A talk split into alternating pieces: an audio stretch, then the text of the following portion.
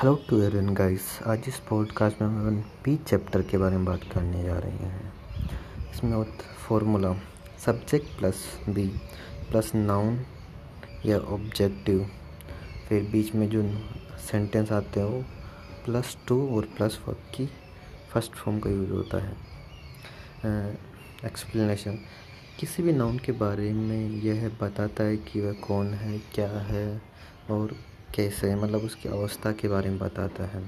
अब इसके कुछ एग्जांपल देख लेते हैं।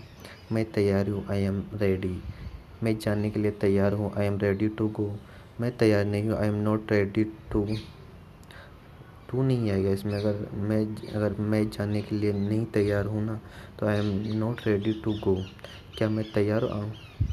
आर यू क्या तुम तैयार आर यू रेडी क्या तुम जाने के लिए तैयार हो? Are you ready to go और इसके अगले एग्ज़ाम्पल अगले पॉडकास्ट में सुने, सुनेंगे अपन that's it thanks to hear me